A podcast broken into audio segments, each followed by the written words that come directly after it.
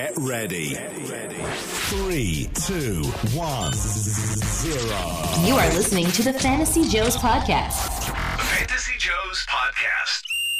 your weekly dose of fun and unique fantasy football talk with a focus on Dynasty. And now, here are your hosts, Ryan Livergood, Trey Barrett, and Will Greenwood. Fantasy Joes Podcast. Welcome everybody to the initial episode. We are the Fantasy Joes. I'm Ryan Livergood. Joining me are Trey Barrett and Will Greenwood. Gentlemen, how are you this evening? Doing fantastic, Ryan. How are you, man? I am pumped, guys. I am pumped. This is our first show. The season's about to start. Will, are you ready for some fantasy football? Are you ready for some NFL football? Oh, I'm so psyched up for some NFL football. The college football was a great taste, but finally ready for the year to get going. Yeah, me too. You know, college football just doesn't live up to the NFL in my book. I know, I know, it, it can be fun and exciting, especially close games. But uh, I don't know. You know that that first game, that Ohio State Indiana game, you just knew Ohio State was going to come back and win. They were just the more talented team. Uh, I, I want to see a competitive game. I'm really hoping that the Chiefs can uh, give the Pats a game um, on Thursday night. But be, before we get, get into talking about football, we should do brief introductions. Who are we? Who are the Fantasy Joes? We're just three guys. We're just average Joes, and we love football, and we love playing fantasy football, particularly Dynasty. Um, I am a librarian. I'm a librarian by day, but by night, I'm a fantasy football fanatic. I love it. Um, right now, my favorite player to own. This may seem odd because I'm a Bears fan, but it's Aaron Rodgers because Aaron Rodgers terrorizes the Bears almost every time they play. It seems. You know, I, I have nightmares back to that game where he threw for 315 yards and six touchdowns against the Bears.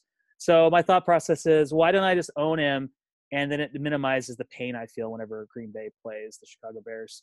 Uh, I think my strength of- as an owner is working the waiver wire. I like to work the waiver wire like Eddie Lacy works a uh, all-you-can-eat buffet line. Uh, just, just keep going at it, keep working it, um, and, and you know uh, that's where I have a lot of my success working the waiver wire.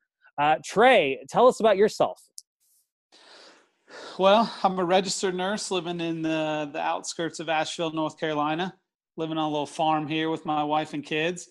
And uh, for me, uh, one of my claims to fame is I am the uh, founder and president of the Fantasy Addicts Support Group on GroupMe. There's a lot of uh, degenerate fantasy football uh, men and women that are hanging out, wasting their time on uh, that forum. A lot of good things happening there. Um, and I'm pretty excited to uh, ride Aaron Rodgers into victory uh, this upcoming week against the Finlay Falcons. So I'm I'm I'm pretty excited in uh, seeing what Aaron Rodgers can bring to the table. So for me, my I've always been huge on value. Like that's always my angle when it comes to fantasy football, and I don't get too attached to players. I like to capitalize on values, whether I'm buying or selling, making trades. I make a lot of trades. I, I, I probably um, not as great at hitting the waiver wire. That's one of the things I'm looking to kind of become better at. But I, I make a lot of trades, a lot of moves, and uh, something I'm I'm looking to continue to do in this upcoming season. Can't wait to get this fantasy season started. Yeah, and just just so listeners know, the fantasy, uh, uh, the Finley Falcons fantasy football team. That's that's my team, and I will be going against Aaron Rodgers this week. Um, anyway, we'll see what the Seattle defense can do um, against Aaron Rodgers. Will, uh, tell us about yourself. Well, howdy. Uh, Will Greenwood here. Uh, just a brief introduction to me. Uh, I'm, I'm from Iowa, I live in Minneapolis now with my wife and two fur babies Poppy, the Bernese Mountain Dog, and Ava, the Spicy Cat. Uh, my kind of football fandom starts with being an Iowa Hawkeye fanboy through and through. Went to school there, love all their sports, everything like that. Uh, you know, if you combine like passion, excitement, backed up occasionally by some statistics, uh, you've kind of built me as a fantasy player. I would say like my strengths as a fantasy player are I'm I'm really active in all the leagues that I'm in. Uh, you know, sometimes I, I get really good waiver wire hits and things like that, but I have a really hard time not pulling the trigger trying to move those guys. Uh, but I just the, my favorite thing about fantasy is being heavily involved in it and making it as fun as possible for me. And uh, the that Seattle defense after that last trade, I mean, Aaron Rodgers might go down week one. it's possible, I suppose. Um, Yeah, and you mentioned it, Will. I mean, that's what makes us fun. uh, You know, is is being active, and we encourage you to be active, and you're going to be more successful that way anyway in fantasy football if you're active. So you're joining us on the Fantasy Joes, but tonight we've got a special guest, and he's a true pro. And let's get to that special guest right now. So I'm very happy to introduce our special guest this evening, the one, the only Scott Fish. Uh, Scott Fish is a senior analyst for Fanball. He started this uh, tournament, maybe you've heard of it, called the Scott Fish Bowl. Um, and, and really, one of the most important things he does is Fantasy Cares. It's a movement that he started. Uh, and I think, Scott, you've raised over $20,000 in the past two years for Toys for Kids. Well over, yeah. We're we're coming closer to 25 now, I think. 22 to 25. That's unbelievable. That's so awesome. What what was the motivation to do that, Scott? Out of all things, like it was a gr- it's a great idea, and so many people now I think do that with their leagues. There are a lot of leagues that I know that they'll they'll if even if it's not for Toys for Tots, they'll decide okay, we're going to give money to a local charity. So what was the idea behind that?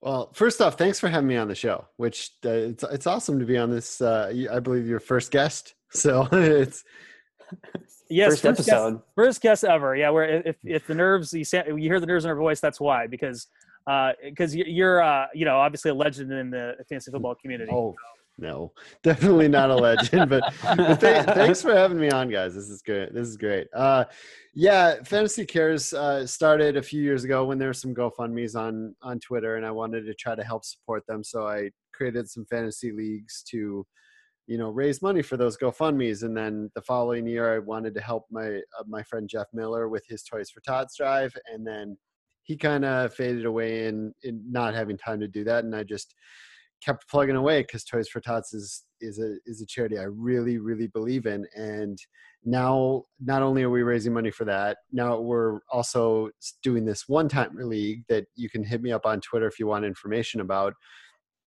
That you know, you there's no draft. You just start six players a week, and we are raising money for Houston with that one. So mm-hmm.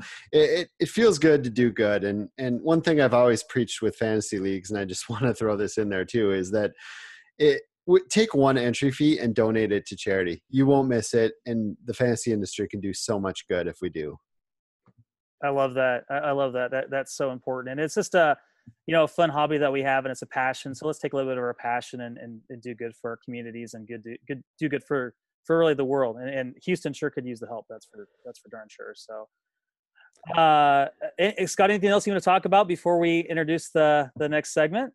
Sure. I, I mean, I could plug one thing, I guess. I, I work for fanball.com and I have my own contest on Fanball called, uh, what's the Scott Fish Bowl contest? You can win your way into the Scott Fish Bowl and it's fanball.com backslash SFB. But yeah, I'm, I'm excited to talk about, uh, talk about some of these players. Yeah, and, and this is a segment we're calling "Get This Guy Now," and the idea behind this segment is that the season's about to begin. Believe it or not, we waited for so long, but we're gonna have real football um, just around the corner. And this get this guy now. These are guys we think you should get while you have an opportunity because we think they're going to explode in value. Uh, so whatever means you can you can do get them. Um, so Scott, what are some guys you think that that owners should target now? That if they don't do it now, uh, one week or two weeks into the year, they're going to be gone. There's going to be no opportunity to get those guys. Well, I think I'll start with the obvious one is probably Zeke. I mean, if you want to if you want to try to trade for Zeke, now is the only time you're going to have because we're going to know very soon whether whether he's, you know, eh, whether he's going to be suspended or not. And you might be able to get a nervous owner, but I'll, I'll move away from that. That's just too that's too low hanging fruit. I think I think that you might in some leagues be able to get a guy like Tarik Cohen out of nowhere right now, and I think he might legitimately be a pretty good just running back. He looked good between the tackles in preseason. He's going to be the pass catching back. I know that Jordan Howard had eye surgery this offseason, but he dropped five passes in one game. He's he is not a good pass catcher. And Tarik Cohen, human joystick, he's he's pretty explosive and can basically be free right now. Yeah, for sure. No, I think that's a good call. Any concerns about his size? I mean, you, you know, I, I don't. I, I'm a Bears fan, and I worry that the Bears management um, they don't know they, they're not the, the best talent evaluators, and, and they got a small guy that's going to break down and not be viable in the NFL. Do you have any concerns about his size? He's Um, not at the moment, but but but I Have you I seen him in person? yeah, he does look tiny. I, he does have that sneaky little thing where the the defenders can't see him behind the line, so he can just sneakily break through a line without without people uh, knowing it. And but yeah, you could worry, but uh, hopefully he's comp- just compact enough to uh, to survive, and maybe they'll use him, you know, sparingly, and he can be a, a- an efficient fantasy player like Jamaal Charles was at times, and and not have to take on a whole lot of injuries. And talk about a, a player that is super exciting to own, and you get to watch. You know, you go and you watch, let's say, uh, Red Zone. You're watching the Bears game, and you have Cohen on your team, and you get to see him come in and play. An electric player that just he, it makes the games more fun to watch. Having a guy Absolutely. like him, so I can totally get behind that. Absolutely. Yeah, I mean, as a, as a Bears fan, I certainly have an interest. And I, I don't really own him anywhere, so I, I want to get him. I had my doubts, but yeah, you're right. This is this is my opportunity to get him. He Uh, caught two balls while doing a backflip. yeah. yeah, if you haven't seen that video, definitely definitely check it out on on YouTube. Uh, Will, what about one of your guys? Who's your who's your top guy to go out and get right now? Uh, sure. And the number one guy on the list for me, and and somebody that uh, I had mentioned earlier in the year when we were just chatting, is is Brandon Coleman for the Saints. And this was even before Willie Snead was out. I was kind of on this little bit of a riding my own Brandon Coleman hype train. I didn't realize it, and I didn't really really think about it. But the guy is six six, so he is a giant.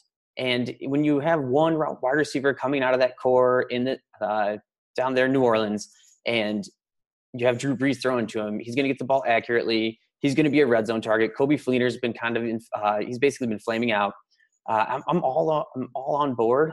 Uh, the Brandon Coleman hype train. He's going into his third year. I feel like he's been around forever because he's been vulturing touchdowns from your fantasy players for a couple years, and so you always remember when he scores. And so, basically, my yeah, he's my he's my my top. Uh, get that player now because opportunity is finally going to meet his his uh, physical gifts and talent. And I think you're going to see maybe not week one because the Vikings defense is pretty stout, especially up the middle. Uh, but it, going forward through the year, I really, really like Brandon Coleman. I like it. Yeah, eh, he's a guy that that that I, I like as well, and I've liked him uh, for a little while. Scott, what do you think of Brandon Coleman?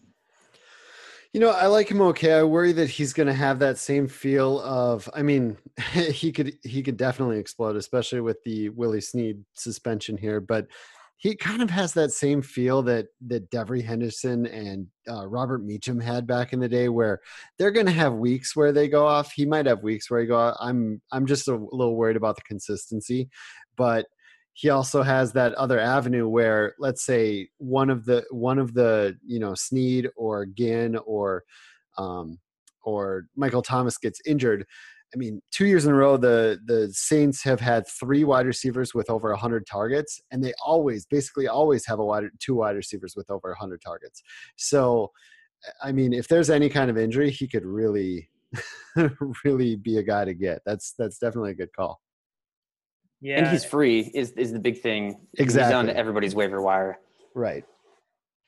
Uh, so a guy I want to bring up, I want your guys' opinion on, who is intriguing to me, and I know he has um, some downside, um, is Wendell Smallwood. I, I mean, he's a guy you could pretty much get for free. But why I like Wendell Smallwood, he kind of reminds me of like a knockoff Amazon product you might order. So I'm calling him my Amazon knockoff Christian McCaffrey because if you look at their size, um, what they did at the combine, I mean, Christian McCaffrey clearly is the better product. The um, you know the the American made you know Amazon product, if you will, and Wendell Smallwood maybe was made in some China, you know, factory in Shenzhen, China. I get that, but you know, I think he's got a great opportunity there in Philadelphia.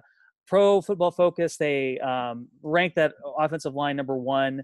Um, Blount, you know, I, don't- I don't think he's the answer there. I know there's Darren Sproles, but I could see Wendell Smallwood having an opportunity to really take over that backfield role. And I know, you know, if you look at the, the Eagles' offense and their running back situations, maybe one to avoid.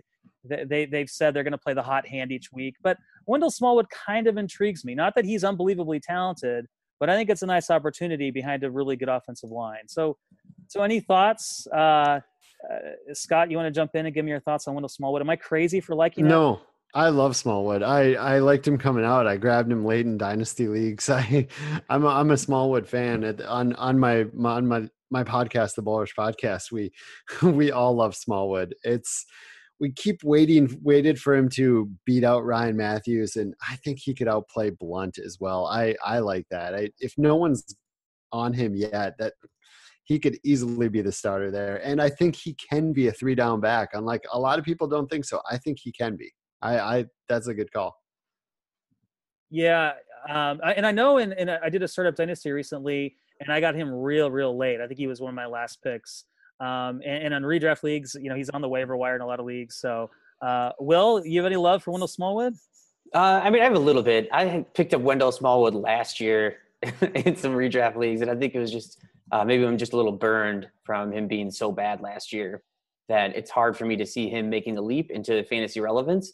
Just in that sense, I don't have a lot of like stats or any sort of uh, a better like better positioning than that. Than other than uh, I was just disappointed with how it went last year and didn't see a spark or anything like that.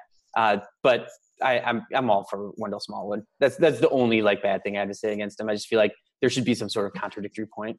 Yeah, I don't I don't think there's I don't think you're going to find anything in stats and I it's and I would agree that I don't think he's special, but I I don't think Blount is very good and Mathews I didn't think was very good. I and as uh, Ryan already mentioned, the O line, I just think it's opportunity.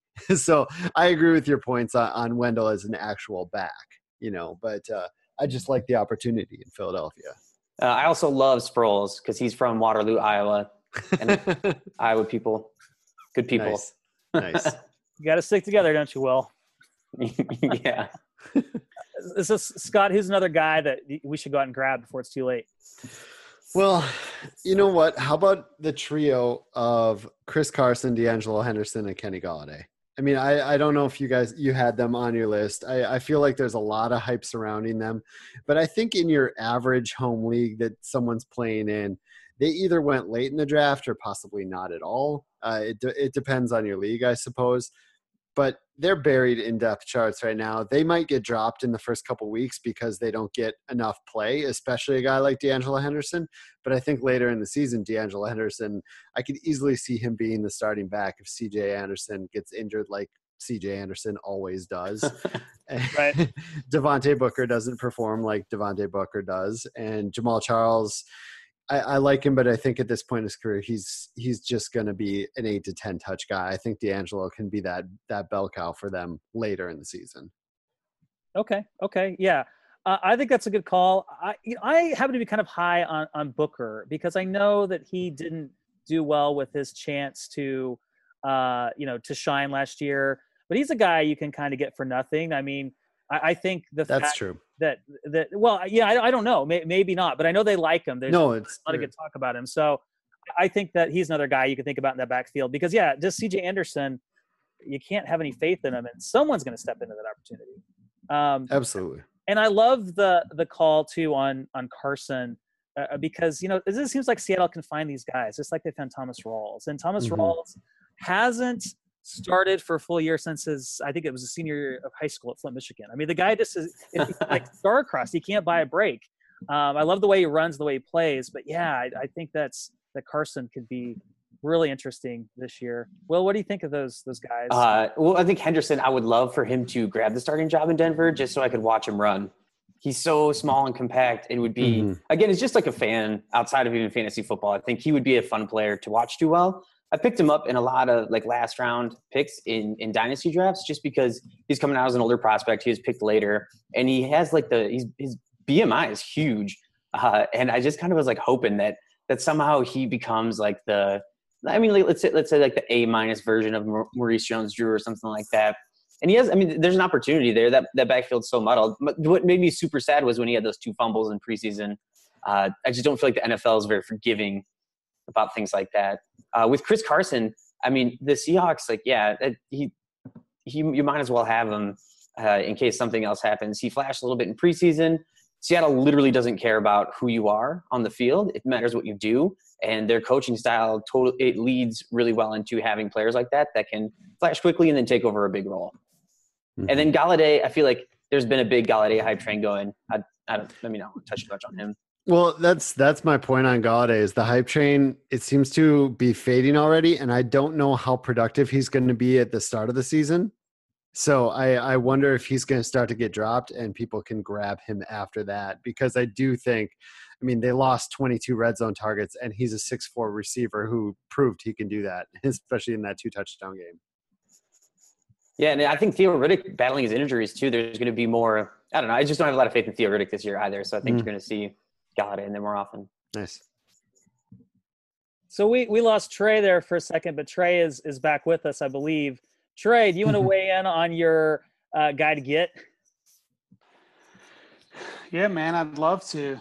Um, I'm going to start out with uh, the hype train that is the Detroit, Detroit Lions running back, Ameer Abdullah. Uh, I, you know, I know there's some concerns over him losing some work in the passing game to Theo Riddick, um, potentially losing some work at the uh, goal line to Zach Zenner.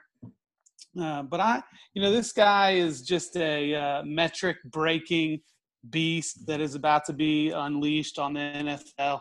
I'm excited to see the opportunity that he's going to get. I, I do, you know, obviously there's some injury concerns, um, but I love the talent, and I think that there's an incredible, incredible opportunity uh, that this guy becomes a, a top 10 dynasty running back here over the course of the upcoming season. I'm excited to see what happens. If he can stay healthy, that's the, the big concern. Um, but I, I'm excited to see what he does. Did you say top ten, Trey? You know, I did. I, I, I'm I'm not I'm not I'm not planning I'm not planning a flag. I'm not planning a flag. I'm just saying he's got the he's got the talent. So I I, I mean I do I, I I mean I do I have gone on record and said that I believe he's going to be top 20 this year um, in half point PPR, and I'm very very comfortable with that statement. Um, so I, I do think the opportunity's there. Scott, I got to hear your, your thoughts on that. What what do you think about Ameer Abdullah? I think it's uh I think it's bold. I have I have Abdullah 26th in my redraft rankings. Uh also have PPR. I I, I don't know that Riddick's going to go away as much as uh Will or Trey think, but you know, it's it's possible. Riddick's had his fair share of injury concerns, but if Ameer Abdullah stays healthy and that offense, I think the Detroit offense is going to be better than a lot of people think. Uh, he might get more sp- scoring opportunities, and I can see it happening. I don't have it there, but I don't think it's the worst call ever. I think it's a it's a nice, fun, bold call, is what it is. All right, all right, Scott. I, I know you got to go in a couple of minutes, so Mm-hmm. do you want to leave us with uh, with one more guy that we should get before it's too late, before we can't afford him? Whew, boy. Um, let's see here. I I guess if you're in like a two QB or super flex league, uh, Brian Hoyer is a guy that I absolutely love for this year. I think that 49ers offense is going to be much better than people think. Kyle Shanahan is a met a great offensive coordinator, and even last year, Brian Hoyer in his four games had uh, over I believe over 300 yards in all four of them, and he averaged like 330 yards per game, and he had multiple touchdowns in three of them. And he was even good with Houston the year before. Give him a full season where he doesn't have to worry about being the starter or not. CJ Beathard is not going to beat him out. And give him Shanahan as an offensive coordinator. And You know where he went to school, right? yes, I do. I, I know that God him bless. and he, but how about I talk nice about another guy you should go out and get now, George Kittle, who I actually Yeah. really love. So what what Shanahan has done with tight ends, let's take away last year with a rookie in Hooper. With even back to the Fred Davis days, I mean, Shanahan has always had really he had he made Jacob Tamme a viable tight end. So I like I like George Kittle as well. So Hoyer and Kittle, Hoyer and two QB or super flex leagues. Kittle, why not take a take a stab at him, throw him on the back of your roster. He he could really pan out as a as a viable tight end. Uh, speaking like so, I was I don't think I've ever been so disappointed by somebody's metrics when Kittle went to the combine. Right. They're like, oh, he's uber athletic, and at Iowa, it's like, oh, we barely passed the ball. So Yeah, that's true. I mean, Like, what, what was Kittle's like highest receptions? Twenty two in a season. I think. yeah, it was one, one, yeah, one of his years, I think your top wide receiver had like 37 receptions or something. You, yeah, you just don't pass a lot there. That's true. uh, and Beathard, I mean, he lost a little bit of his uh, his shine when he cut his hair. He used to have hair down to like past his shoulders. I think I'd be Oh. a bigger fan if he still had that. So Oh, it's kind Like of like Samson. Samson, yeah. nice, yeah. Well, though, yeah, those are two that I I do like for this year a lot more than I like the 49ers offense more than other people. I think I I love Garcon. If you can get Garcon, he's he's going to be a target monster this year. Yeah. Well, well, Scott, uh, we want to thank you. The the Fantasy Joes want to thank you for coming on to our our humble little po- podcast is just getting started. So thank you so so much. We really really appreciate it. Thank you so Oh, thanks, no. man. Thanks, Yeah, thanks for having me. This was awesome. This was very, very awesome. I, I I'm glad I'm glad you guys uh, sent me a message and uh, allowed me to come on. Highlight of the day. So this is the first show, and what we thought we would do going into week one is take a look at ADP, where guys are going in, in redraft ADP. This is a this is a fantasy football show that does focus on dynasty, but we will talk a lot of a lot of redrafty stuff too, especially during the the season. So we're, what we're going to do is we're going to take a look at ADP, and we're going to identify guys that we think will either. I, I think these are all guys that will outperform their ADP. We may talk about a couple of guys that will underperform ADP, but for the most part, we're going to focus on guys that will exceed ADP expectations. And this is a segment we're calling Exceed ADP Expectation. ADP dominance. That's better. ADP dominance. Don't underestimate. dumb. Don't underestimate our creativity. so let, without further ado, let's begin. Um, Trey, you have a quarterback to start the conversation. Hmm. Who might this quarterback be, and why do you have him listed? I do. So this gentleman is being faded significantly in dynasty leagues. And I believe that some of that is beginning to trickle over into redraft. Um, he's a gentleman that's, uh, shall we say, a bit long in the tooth. Um, but he's a guy that I uh, think that the redraft community is sleeping on a little bit. He's currently going off the board as quarterback 19. So in a one quarterback, 12 team league, he's pretty much an afterthought. You know, he, he's kind of in the mid middle of the uh, second uh, tier, if you will, of wide receivers in a two quarterback league. And this is none other than uh, Arizona Cardinals quarterback Carson Palmer. Uh, this guy is, uh, I think, uh, in his late 30s. And he finished last year, I believe, as quarterback 16, despite missing one game and uh, I believe the biggest thing that's going to catapult Carson Palmer into the top 12, where I believe he has the potential to finish this year, is uh, not only a, a reasonable schedule, but I, I, I truly believe that Larry Fitzgerald is a Hall of Fame receiver. He still has some gas left in the tank. David Johnson, who for me, right there with Le'Veon Bell, is the best receiving back in the NFL. Um, and if John Brown can can finally get over this sickle cell issue, you've got J.J. Nelson, Jaron Brown. There's some really good young receivers there that could step up. So I see Carson Palmer um, very easily this year outperforming that ADP of quarterback 19. Yeah, you know that that is a good call, and he's a guy at the very least has that soft opening schedule where even if he doesn't have a great year throughout, he's going to start off really well with that schedule. Uh, Will, what do you think of Carson Palmer? Oh, I'm totally on board with Carney Palmy. Uh, he he gets to play in a division. I mean, maybe fade him against the Seahawks, but you know who knows? Maybe David Johnson or one of those guys breaks through that defense. But they play in a division where it's going to be really point heavy. I don't know his, his easy schedule off the top of my head, but uh, I mean, I'm I have a waiver wire request for him in a league where Jameis Winston is going to start for me week one, and that's exactly it. Like he's that value where you're going to get a guy who could easily. I mean, he could easily finish as a top five quarterback week to week. You know, it's, it's not out of the realm of his uh, cap- like capabilities. So love it. Yeah, their schedule. You know, they start at Lions, um, at Colts. They host the Cowboys. You know, that's a that's a pretty good start right there. Uh, Yeah. All su- super weak defenses. The Cowboys defense is gonna be horrible. Anyway, sorry.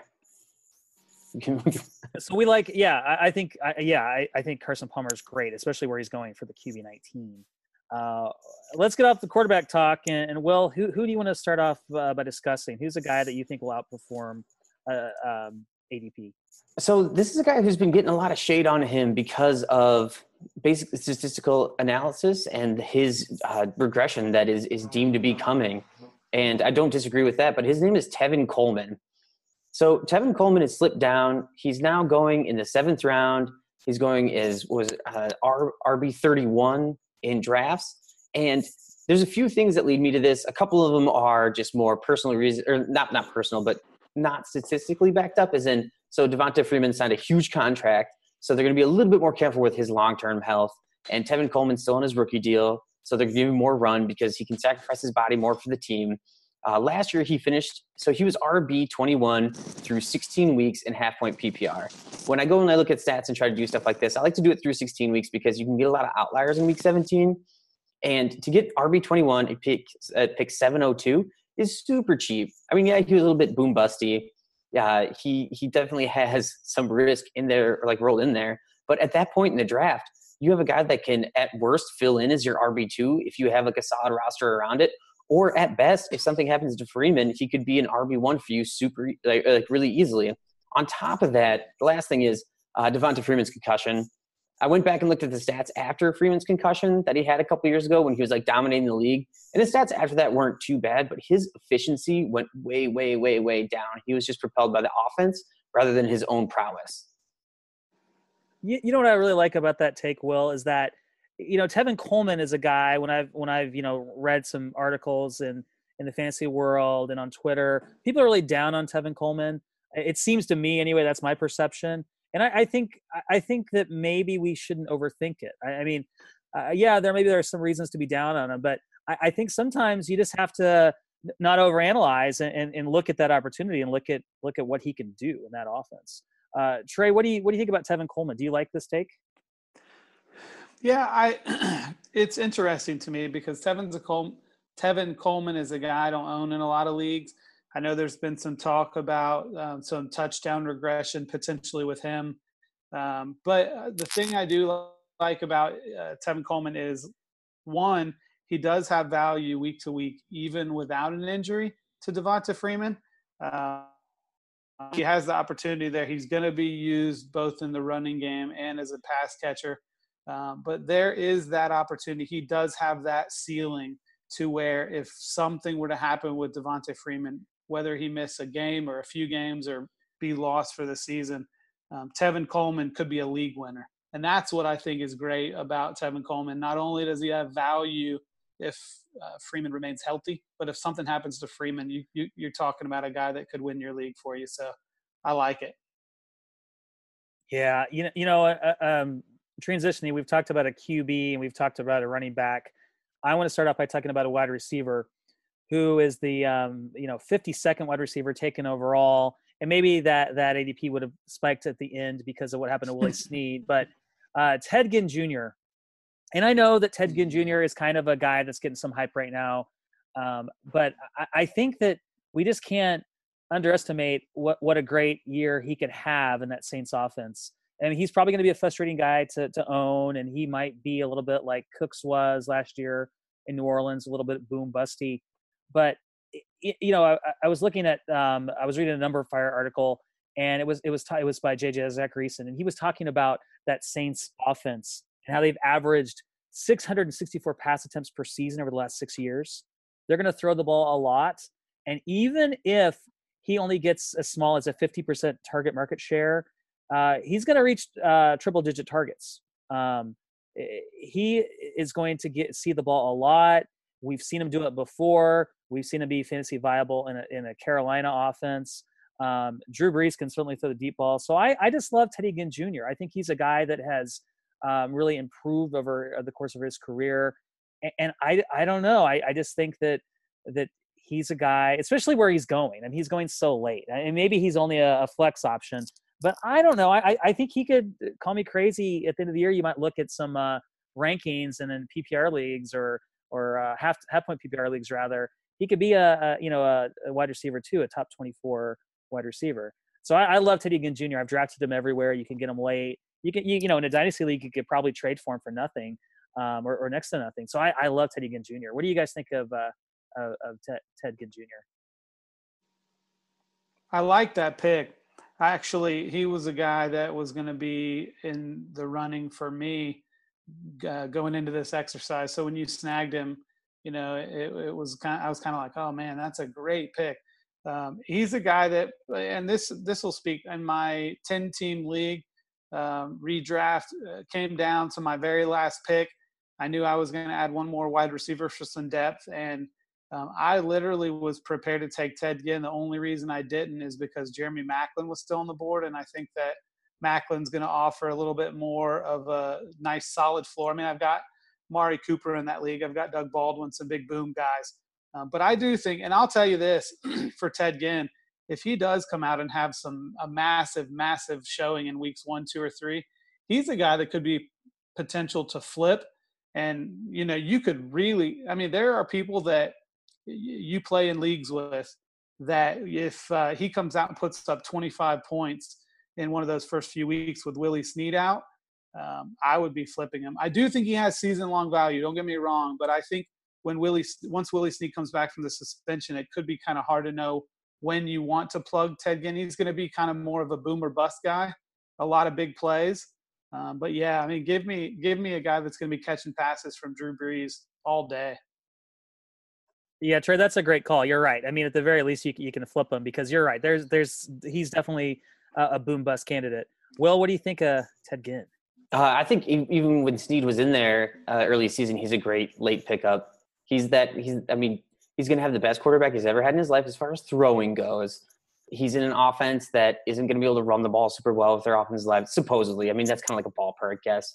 It's really hard to tell exactly what somebody's going to do. Their defense, when, when, when, I mean, the Saints defense could be improved, but still allow 35 points a game, you know? Uh, so I really like Ted Ginn. He's going to be there. He's going to get those deep bombs. Uh, I don't have any concern about drafting Ted Ginn. My only thing is, uh, depending on what kind of league you're in, so I just looked at it as, as we were talking about it because I didn't think to do it earlier. It was in a I was in a fantasy footballers draft uh, that's a keeper, and somebody took him in round seven. My uh, my only concern is wow. that people are are riding this Ginn hype train just way too far. Uh, I think he's impregnable. He's one of my favorite dollar auction draft people, or like when you have the ability to bid that you know two dollar and cancel everybody out at the end. He's one of those guys that I want to make sure I get because if you have a solid roster and he's in your flex, he's a he's a week winner. And if he booms seven times, that's seven wins.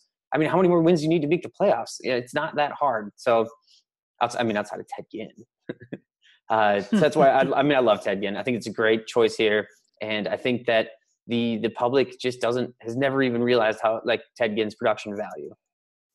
Yeah, yeah, Ted Ted Ginn, uh, we we we like him. Um, Trey, who's your next guy? So my next guy, and I think you know th- this shouldn't come as a surprise to either of you guys because we share a dynasty team that uh, we took this guy in our draft, and I was kind of the one that was driving the the train to make the selection. Um, he's a guy that I think that obviously has been faded because of some additions to the offense, and that's Mark Ingram, running back of the uh, team we just talked about, the New Orleans Saints.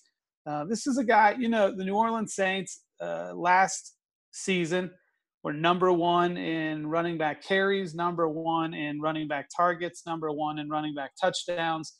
I mean, th- this is an offense that uh, produces a lot of points at the running back position. And for whatever reason, Mark Ingram right now is the 25th running back off the board. And you're talking about a guy that's coming off two consecutive RB1 seasons and everybody wants to talk about Adrian Peterson is in town, and and you guys know. I mean, we've talked about rookies. I love Alvin Kamara, uh, but you're you're talking about a guy that last year was a running back one in a half PPR format, and literally only had about 50% of the touches in that backfield. So the narrative where Adrian Peterson and Alvin Kamara are going to be touching the ball in that offense uh, does not mean that Mark Ingram can't have value. Um, he's talented, and I absolutely believe, despite the rumors that Sean Payton hates Mark Ingram, I really truly believe that he has the ability to repeat that RB1 performance not overall RB1, but you know, top 12 running back.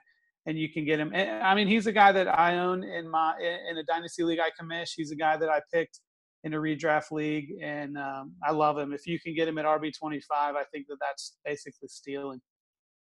I don't know, Trey. I read on Twitter that Sean Payton hates him. like he tweeted at his family that he hates them too, because they're related to Mark Ingram. Uh, Will, uh, before I jump in, you want to give your thoughts on Mark Ingram? Uh, I, I, just, I guess I'm just kind of indifferent to Mark Ingram. Uh, I think he's he has great potential. It's so hard to tell with coaching, like the NFL coaching carousel, not not carousel, but the the coach speak and people trying to read into narratives and things like that. No coach is ever going to tell you exactly what they're doing. They want it that way. So I think when where you're grabbing Ingram with RB, I mean he has easily RB one upside. So at that point in the draft, why not grab a guy like him? At, at worst, you know, he's going to get you, you know, 50 yards uh, on the ground, maybe like 25 through the air. It's not like a total bust week, but he doesn't, you know, I worry a little about his touchdown upside this year with what they're doing. But I mean, they, they got rid of John Kuhn, the touchdown vulture, so he should be just fine this year. So yeah, I'm, I'm, i like him. I mean, I'm all, I think this is great. Like he's he's fallen way too far. Yeah, for sure. I mean, the Saints use their running backs, and I think that um, uh, you, you, know, I, th- I think all the Saints running backs are, are guys for me that could outperform their uh, ADP. I think Mark Ingram is, is probably the best choice of them all, but you know, I'll take a chance on AP. I know he's older, but the guy is uh, is kind of superhuman, right? And uh, you know, Alvin Kamara. I, I keep wanting to call him Kamara, but it's Alvin Kamara, yeah. right, Trey? Um, That's right. He's he's a guy that that that we uh, that I didn't love at first, but but Trey has swayed me and and and, and we love him. Um, so uh, let's move on from the Saints. As, as exciting as it is, we like Saints offensive players. Draft the Saints, uh, trade for Saints players. Um, what about uh, your next guy, Will? So my, my, next guy, he's not the most exciting guy on this board. He's not young. He's not, uh, you know, some some draft pick falling in a great situation. But as I put in our in the notes and for uh, taking a BM is always a good idea. Uh, and I'm talking about Brandon Marshall of the New York Giants and where he's falling in drafts. He, uh, uh, he, oh, actually, sorry, I skipped over the other one, but anyway, uh, sorry, he's going to pick 605. He's going as wide receiver 30. I wanted to jump to him to get to get my points in on Brandon Marshall. So I went and did a little bit of research about him, uh, just as his history, and because I'd heard a lot of great things about him. You know, there's a little bit worried about the age. He's doing that, but it, so he's only not gone over a thousand yards in three seasons. So he had his one as a rookie, uh, where he was a little bit injured and banged up his rookie year on the on the Broncos that year. He had the one on the Bears where Alshon was emerging, and he was also. Pr- I mean, I remember that he was just hurt the whole year, and last year with the Jets, which was a complete dumpster fire like situation. So even though he's old, the dude's a producer. He has he's on a team now with a prolific passing offense. Despite my concerns about Eli Manning, I guess my thing is uh, with how low Brandon Marshall is going, uh, for him to outperform his ADP by six to eight slots, I think is a very, very easy thing to take. He easily could be thousand yards, eight touchdowns. And that puts him, you know, at where he's going at wide receiver 30, he should easily be a top 20 wide receiver. So not really exciting, but just kind of uh don't don't forget about the old guys. And especially Brandon Marshall, he's proven that switching teams doesn't hurt him. It basically only helps him. That's for sure. That's for sure. Trey, Brandon Marshall, what, what are your thoughts on Brandon Marshall? Um, not a guy that you hear talked about a lot for whatever reason. People have kind of forgotten about him. It seems. Including I don't see, I don't see Trey. Including Trey because he, he didn't respond. Trey was you know, so upset he, he, left. He was such a boring pick, uh, Will, that, that Trey apparently fell asleep on us when you were talking about Brandon Marshall. That's how inspiring I'm back. Uh, oh, good. Good. He woke up. Good. Uh, yeah. So Brandon Marshall, it, it, it, he put you to sleep. But what do you think of him? I'll be honest. I am not hundred percent sure uh, what to think about Brandon Marshall this year. I'm not sure uh, what to think about that entire Giants offense. Um, so I, you know, I I will to be determined. I think that this could be. Uh, I mean, you know, again, we're talking about not necessarily where these guys um, are going to finish, but where they're being taken. I think at wide receiver 30, um, obviously Brandon Marshall has put up some huge, huge numbers. And uh, maybe uh, there in New York with Eli throwing him the football, he undergoes a career renaissance. He's not a guy that I own anywhere. I haven't gone in on him um, in Dynasty or in redraft. Um, so I, am not real sure. I, I, can't say that I, um, you know, have a, a, good feeling one way or the other about this. I'll be interested to see how he performs there in that offense. Yeah, I, I kind of feel the same way about Brandon Marshall. I, I, think he's he's definitely a guy though that could, you know, if, if you're taking him as the 30th wide receiver overall, he could, you know, he could really improve upon that. So I, I think there in the draft, when you know, as you get to pick later, you, you you know later in the draft, you want to pick players with upside. Um, he's a good choice. He's certainly a good choice. Um, I, my my guy that I want to talk about next, um, I, I, talked about this guy a lot with both Trey and Will, and, and that's Zay Jones. Zay Jones is the wide receiver, uh, 50, 50 overall. And you know what I like about Zay Jones? I mean, really, what don't I like about Zay Jones? Right. First of all, let's start with opportunity, and I'll try not to go on and on because I have this tendency where if you let me talk about Zay Jones, I'm going to talk about him all night long. I, I will try not to do that. Um, uh, but opportunity, it, it, it's it's a it's a great opportunity in, in Buffalo. Um, who are they going to throw the ball to? They've got to throw the ball to, to somebody. They're going to run the ball a ton. I realize that, um, and, and, they've kind of mailed. They're starting to mail it in for this year. But he's going to have the opportunity.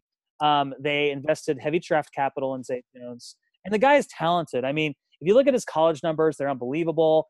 He has a 94th percentile SPARQ score, and if you don't know anything about SPARQ scores, let me just tell you that means he's like uber athletic. Um, and the guy is super smart. Um, he is a guy that in college, um, he only played in the slot until his senior year. He was a late bloomer. And his senior year of college, um, the, the, his wide receivers coach and his coaching staff uh, put him in five different positions across the field. So he didn't play on the outside until his senior year. Uh, and he had a great senior year, a record breaking senior year. So all those things add up to a guy that's worth investing in. Uh, oh, did I mention that his uh, his dad is a is a Super Bowl champion? He was a linebacker for the Dallas Cowboys. He's got the NFL pedigree. Uh, so I, I love love love Zay Jones, especially wide receiver fifty. Uh, if you could trade for him in Dynasty right now before he blows up, please do. In redrafts, you get him late, take him. Why not take him? If he doesn't pan out, if I'm wrong, you can you can drop him. You're not investing much in him. Uh, Zay Jones, guys, what do you what do you think about Zay Jones? Will, what do you think about Zay Jones? uh, yeah, I'll go first here. I, so I'm not a big believer in Zay Jones. We've talked about this a little bit in the past. Not to dwell on that, but uh, I, am also not. I don't want to discount his value and his opportunity. Uh, I'm not the best NFL talent scout in the world. I do worry about his uh, transition into the NFL and dealing with pro level talent on the other side, not in a spread offense. I'm very, very worried about uh, the Buffalo Bills offense this year. I think Zay Jones, I love him as a dynasty target in this sense, but as a redraft, I just, I mean, yeah, 1101. So at this point in the draft, you're not losing a lot. If he doesn't end up doing anything, you can replace him. Uh, I just have a lot of concerns about what they're doing on offense, but I like I like the pick, and I think that Zay Jones has the athletic profile. He's an intelligent intelligent dude, and he uh, you know, if he ends up becoming, let's say, let's say a low end wide receiver three, uh, maybe maybe high wide receiver three is the ceiling. Uh, that's great for this late in the draft. Trey, what do you think of Zay Jones? Yeah, I think that the the thing I like, I think that the wide receiving corps, um, and really pass catchers, if you include Charles Clay, I think that the the pass catchers in Buffalo are being a little bit underrated heading into this year. And you guys know my affinity for Tyrod, not necessarily as an NFL quarterback, but as a fantasy quarterback. I think this year uh, he's certainly going to be tested. But I think that, and and and you know, also Jordan Matthews for me was in strong consideration. We're talking about this; he's being you know drafted almost, I think, as late as uh, Zay Jones. And so I think I think both of those guys, I think both Jordan Matthews and Zay Jones have the opportunity this year to put up some good numbers. And again, you know, you're drafting them to be your, you know, fourth or even fifth wide receiver. So um, I think that uh, there's a, a huge opportunity. If for some, I know that um, Jordan Matthews has missed some time here recently with this sternum issue. If for some reason Jordan Matthews were to miss time, I think that Zay Jones stands to just be absolutely uh, littered with targets. And so I think in the NFL, targets are the most valuable commodity for a wide receiver. So that's opportunity, and and he could end up being a huge breakout. So I like the take Ryan of buying him in dynasty. I think in redraft, you know, he's a guy that's great to stash at the end of your roster and see how he does. So I like it. I I, I think it'll be an interesting. I think that Buffalo offense is going to be very interesting to watch.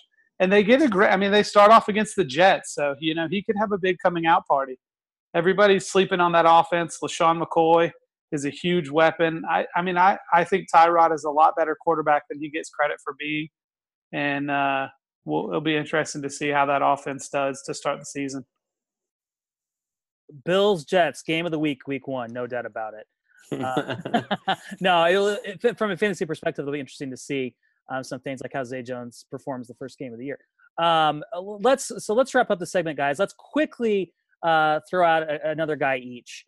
Uh, so, so Trey, let's start with you. Just 30 seconds. One more guy you think will. Yeah, and that's P- Pierre Garcon. Um, and I, he's a guy I've heard talked about by some other analysts. And, you know, I love the guy. I, think that he's going to lead that team in San Francisco in targets. He floor, absolutely flourished under uh, Kyle Shanahan in Washington to the tune of over 110 catches and 1,300 yards. And so I think he's going to lead that team in targets. There's going to be some negative game scripts. I think to you know I think that a top 15 finish is not unreasonable at all for Pierre Garcon, and you get him just out of the uh, wide receiver 31. I think that's stealing. Matt Harmon loves Pierre Garcon. Yeah, Pierre Garcon's a really good, really good pick. Oh, Pierre Garcon. well, who would be your next oui, choice? Oui. Continuing on this uh, wide receiver excitement extravaganza, uh, my next one is Rishard Matthews, the Tennessee Titans. I, it, it's just basically uh, he, he's not the biggest, he's not the best athletic profile. He's not the most productive receiver in his career. He had a really, really great end of the year. I'm not going to dive into those stats because we all know that he did really well. He's going on the 1007 pick, uh, roughly on ADP, wide receiver 47. My thing with him is uh, get him for early in the year he both uh, Decker and Corey Davis haven't been around in training camp. So Rishard Matthews is going to be the reliable receiver for Marcus Mariota in the beginning of the year. Their defense isn't that great. They potentially could be chasing points early, especially against the offenses that they play early. He is a guy that's going to win you weeks early in the season. And what more could you ask for out of a pick that late? Yeah, yeah, I like it. Yeah, early in the year starts off with that uh, that Oakland defense, and I think he's going to have a big week one. Uh, good, good play in uh, daily fantasy. Matthews is a great call there. Well, um, so my my guy is kind of interesting, and I hesitant to put him on here, but but 30 seconds. Let me give you a quick overview of Thomas Rawls. Why I like him because I mean right now he's the number one running back in Seattle, and and and as uh, we mentioned in that other segment, uh, he hasn't played an entire season at, at starting at running back since high school. Uh, so the guy just gets injured all the time. He he doesn't play. But the thing is, if he does, if he can play. The guy is ultra competitive. He's a prideful guy. He wants to dominate that role. He doesn't want to share the backfield with Eddie Lacy. Um, eh, you know, he he wants to be the man in Seattle, and he's shown he can do it. So, you know, at the running back 39, uh, 8, 8, 8, 11 overall, I think you should go get Thomas Rawls because he could pay off big that late uh, in the draft. So Thomas Rawls is my is my last guy. As long as he's playing, he's worth starting that's it. As long as he's playing, and I know there's a chance that he won't be, but you know, get him. I mean, that's it though. Like, yeah, he's he's gonna a bruiser. Just don't have him be your long term solution for the year. Love him. Other than that, Trey, what do you think about Thomas Rawls? Yeah, you know, I think that I've been going back and forth about the whole backfield, and I really I've got a super spicy ghost pepper hot take for you. Um, I think that uh, there's a gentleman by the name of Chris Carson who could legitimately be the most valuable back for this football season in the Seattle backfield. Um, I don't know, like, I don't know whether to think Eddie Lacy is going to be a top 10 running back this year or just be an absolute waste of everybody's time. Um, Thomas Rawls, I think maybe already in question for week one. You, just a litany of guys there that are uh, seemingly made of glass. And then you have this rookie. Of all the teams in the NFL, Pete Carroll is going to play whichever player gives his team the best chance. Whoever is going to be the best at that moment is who's going to. It doesn't matter if they're rookie. Doesn't matter the draft capital, as we saw with Thomas Rawls. So, man, I'm excited to see uh, what Chris Carson uh, brings to the table there in Seattle. It'll be interesting. I, it wouldn't, you know, super spicy hot take. Chris Carson is the highest scoring half PPR running back for the Seahawks in Week One. What? What? Oh, not just the season. No, wow. week wow, wow. one. Three plays in, three running backs go down. Chris Carson to the plate in football. So I guess like to the the field. yeah, he's first play, seventy-two yard touchdown catch. Caught twenty-five yards downfield. Jukes out, ha ha, Clinton Dix, and houses it. Just imagine I the think, headlines. I think Pete Carroll said if they had had Carson, they would have never passed from the one yard line in the Super Bowl. yeah, they, no, they still would have. They wanted uh, Russell Wilson to be MVP of that game. Uh, no, I saw some guy, some guy said that on Twitter, so it's got to be true, Trey. I think I read that too. That's right. I heard if they had, if, uh, if Eddie Lacy actually had done a fresh set of P90X on the sidelines, they actually would have run it in from the one yard line in the Super Bowl. I want to love Eddie Lacy in Seattle. I do. All the comparisons to Marshawn Lynch. I'm just, I'm not buying it. I am not buying it. Yeah, you know, it's interesting because Carson, you know, Seattle's shown they can do this. I mean, they got a guy like Thomas Rawls. They turned him into this fantasy viable player. And um, yeah, no, if Carson gets his shot, he he is interesting. No doubt about that. Let's wrap up the show here with some um, red hot, spicy takes for either week one or for the season. It might be more interesting to do for the whole year. Uh, Trey, you gave a, a, a pretty hot take. Uh, do you want to do you want to outdo that take, or you want to you want to sit in the clubhouse with your your Carson take? No, I'm going to bring one more to the table. This one's super spicy. This is a guy that I love. I'm going to say that Alvin Kamara the aforementioned Alvin Kamara, superstar for the New Orleans Saints, is the number one scoring fantasy tight end in full PPR. Or, er, did I just say tight end? no, that's, that's bold, Trey. Position switch. fantasy Joes. Oh, and we're off the rails. So, Alvin Kamara is the number one PPR scoring rookie running back in 2017. All right. All right. That takes. That is hot. That is hot. Uh, Will Greenwood, you you got a you got a hot spicy take to uh to close out the show. Oh, so uh, man, all the spicy takes that I could choose from. Uh, I think I'm gonna do. I think I'm gonna do uh, one one guy that I haven't talked about yet. Uh, I just want to uh, my spicy hot take is that Jonathan Stewart sets a career high in touchdowns. So uh, in 2009, he had 10 rushing and one receiving touchdowns. I bet J- Jay Stu puts up 12 touchdowns this year. Nice. 12, 12 touchdowns. I don't bet. That's just a hot take. Like this, they're hot and spicy, super fun. I'm not. That's not the Vegas line. Well, I was gonna say, I'm not putting what, money on that, but uh, give me give me a better offense. Give me you know a Cam Newton, or even look at Derek Anderson where they can get it down. Give me uh, more goal line opportunities. Give me Cam Newton that doesn't run. And the the OG touchdown troll Mike Tolbert is out of there. So there's nobody else to run between the tackles. Uh, unless McCaffrey proves he can do it, but he's a rookie, and I don't think they're going to risk it because they don't want him to hurt himself early. So, give me 12 tutties for Jace too. So, so I, I, guess I need to close out the show with my my bold, spicy hot take. So it's a three parter, and maybe the first two parts aren't so bold, hot, spicy, but I think the last one is. Uh, and it's a little bit out there. So number one, uh, Tom Brady finishes as the uh, QB one overall as a top fantasy quarterback. Uh, spicy take number two, Gronkowski is the number one uh, overall tight end fantasy. Uh, is this is this too hot and spicy for you guys yet? I'm roasting in my seat. Number three, the New England Patriots go undefeated this year. Uh, Ah, they don't lose a game. Undefeated season. The one thing they haven't accomplished yet. Go undefeated. Brady retires at the end of the year. Uh, Brandon Jimmy G, and he repeats it next year, and the Patriots go undefeated. Uh, no, no, no. I'm not gonna- I'm not now we're getting that- that was a spicy. real hot and spicy take. None of that. Ah.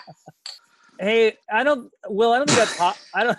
I don't think that's hot enough, man. I don't think the the Patriots being undefeated is hot enough. So so give me something else. Give me another hot take.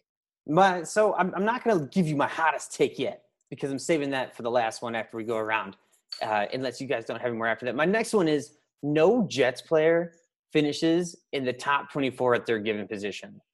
I, I and I almost pushed this back to top 30. The Jets are going to be terrible. Their their week to week volatility may be streamable at some point, but in general, who, who are you going to trust on that offense? Bilal Powell, I, I've ridden him up and down, but he can't handle a full workload. There's a reason he's never been a full time back. Uh, he's not at the end of the year. Total points, they will not have a single top 24 finisher on their team, including quarterback and tight end. I'm glad you didn't go top 30 because if you had done top 30, there's a gentleman by the name of Ardarius Stewart that I might have had to slip a little hot take in, but with the potential to finish in the top 30 just due to some volume that I think is going to happen up there. But I like it. I yeah, that offense is just disastrous. It's good. Yeah. I mean, it's hard to. I'm not sure that's even a hot take because they're going to be bad. They're going to be real bad. Well, you see, you see a lot of projections, and if you go on like Yahoo Fantasy and you look at their PPR stats, they have uh, Robbie Anderson super high in their projections. They have Bilal Powell like outscoring Ameer Abdullah in their projections. They have a lot of uh, they they just have a few Jets players that that carry some fantasy points. And my my suggestion is to find somebody to offload those players on who look at the trade evaluator on those kind of sites and look at their projected points. Do it now before it's too late because this Jets team's going to be horrible. Okay.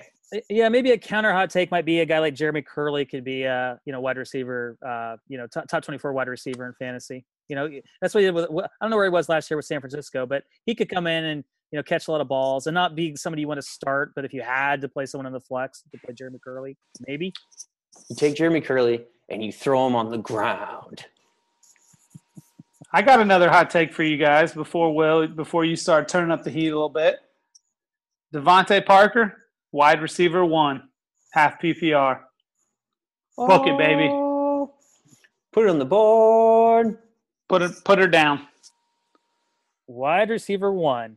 Uh, d- is that dependent on Jay Cutler being healthy the whole year? No, it doesn't matter. Doesn't matter. The ta- the talent is there. The first couple years in the league, he wasn't taking it seriously. He's rededicated himself the offseason. The offseason reports have been glowing, just like they have with every other Dolphin, from the top of the top of the roster to the practice squad. Now I'm buying in. I'm all in. I think he's ready to break out. I think he's going to have an amazing year. I think Jay Cutler only helps things. But uh, yeah, wide receiver one, top 12. Just feeling the DP. Yeah, I love DeVante Parker.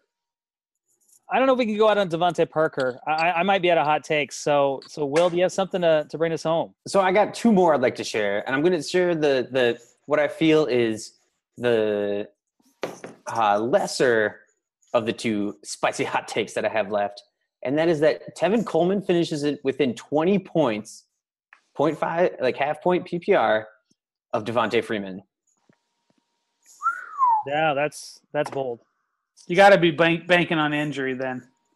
No, I think in that offense, and I think you're going to see Devonta Freeman's usage uh, rate go down a little bit. I get that there's new coordinators and things like that, but you don't you don't give a, a running back uh like all that money and run him into the ground. They're going to run Coleman into the ground, is my opinion, because he's cheap and basically he's expendable. So, and, and, and again, like I'm not the NFL guru, but as, and I think he has the talent level to do it. And if he's succeeding, and they don't need to run Freeman into the ground to win regular season games, and they can save him for the playoffs give me the first 16, first 16 weeks. Give me within 20 points of uh, Devonta Freeman half point PPR. Wow. That's spicy hot. Man, If I'm, I, if, I- I'm bet, if I'm betting in Vegas, I'm betting on Freeman. But this is a hot take. man, I got I got a And jacket on right I see now. it's happening. I got I got to take my jacket off. Man, it's just too hot for me. Are you guys hot. uh are you guys ready for this last one, or do you you got to get one more follow up? I don't know if I'm ready after that last one, but I, well, let's hear it. So that one was so spicy, it literally lit smoking Jay Cuddy's cigarette to finish as a top 12 quarterback in the 2017 fantasy football season. Oh. Give me a bad defense. Give me the weapons that he has now. Give him a faster Alshon Jeffery. Give him. uh, he is just going to be slanging the ball around all day long down in Miami. They're not going to be good as a team. He's going to be, but at the end of the day, at the end of the year, weeks one through 16, give me Jay Cuddy as a top 12, four point per passing touchdown quarterback. Yeah, that's spicy, my friend. Yeah, the, you you've had too much spice. I think you need to go to the ER. I, I think I think we need to. You might have food poisoning and there's too much spice. I think I you mean, he's have. what he's what like six. To, I mean, you know, the, he's he, their defense isn't good down there. They it's you know they they're going to go up against the Falcons and the Panthers and the Buccaneers, who all have very high powered offenses. They're going to be chasing points all the time. Yeah, he's going to throw interceptions. In fact, he's probably going to throw some pick sixes. All it's going to do is have make him throw more, throw more tutties. To your who's going to be throwing this wide receiver one? DeVante Listen, Parker. where- Here's going to be Jay Cuddy. He's going to be slinging the ball over the field, and he's going to finish as a quarterback one. Where and is Scott. Fish? Where is Scott Fish to tell you about Jay Ajayi's 2,300 yard, 24 rushing touchdown season? I mean that I that you, obviously you did not get the memo that the they're just going to stack the line, and he's going. just going to be just throwing these little like they're not going to be accurate. They're just going to be relatively in the zone, and Parker's going to come down with them. Julius Thomas is going to go up there and go all old Peyton Manning reception style, slanging touchdowns. Jarvis Landry is going to somehow catch the ball like he did that one year when he had that tip ball touchdown. Uh, and then at one point in time, he's going to be like, "Hey, Kenny Stills, just run straight as fast as you can," and he's just going to heave it. There he's going to throw it 75 yards in the air, and still is not going to go all Ted Ginn on him. He's actually going to catch it. It's going to be a tutty. oh man, Uh, Do I, I, I honestly, do I really think that's going to happen? No. Uh, but I, I really like the idea of him having the opportunity to finish as a top 12 fantasy quarterback. I, all th- I think your Coleman and Freeman take was spicier. Really, I was, I was deciding between the two, but I feel like Cuddy's more of a fun character to end on. Like Coleman, Oh, and, yeah. like Coleman and Freeman's, I don't know, it's kind of dull. Like I feel like both Yeah. those guys, like I feel like Freeman is the mo- like one of the more boring running back ones to draft in this year's uh, season. All right. On that note, we've got into the show. It's too hot for everybody out there listening to this podcast. So, take a shower. So thanks for taking a chance on us. This we are the, we are the Fantasy Joes. This is podcast number one, episode one. We'll come at you next week. Uh, we'll get you ready for week two. So, on behalf of Trey Barrett, Will Greenwood, I am Ryan Livergood, and we are the Fantasy Joes.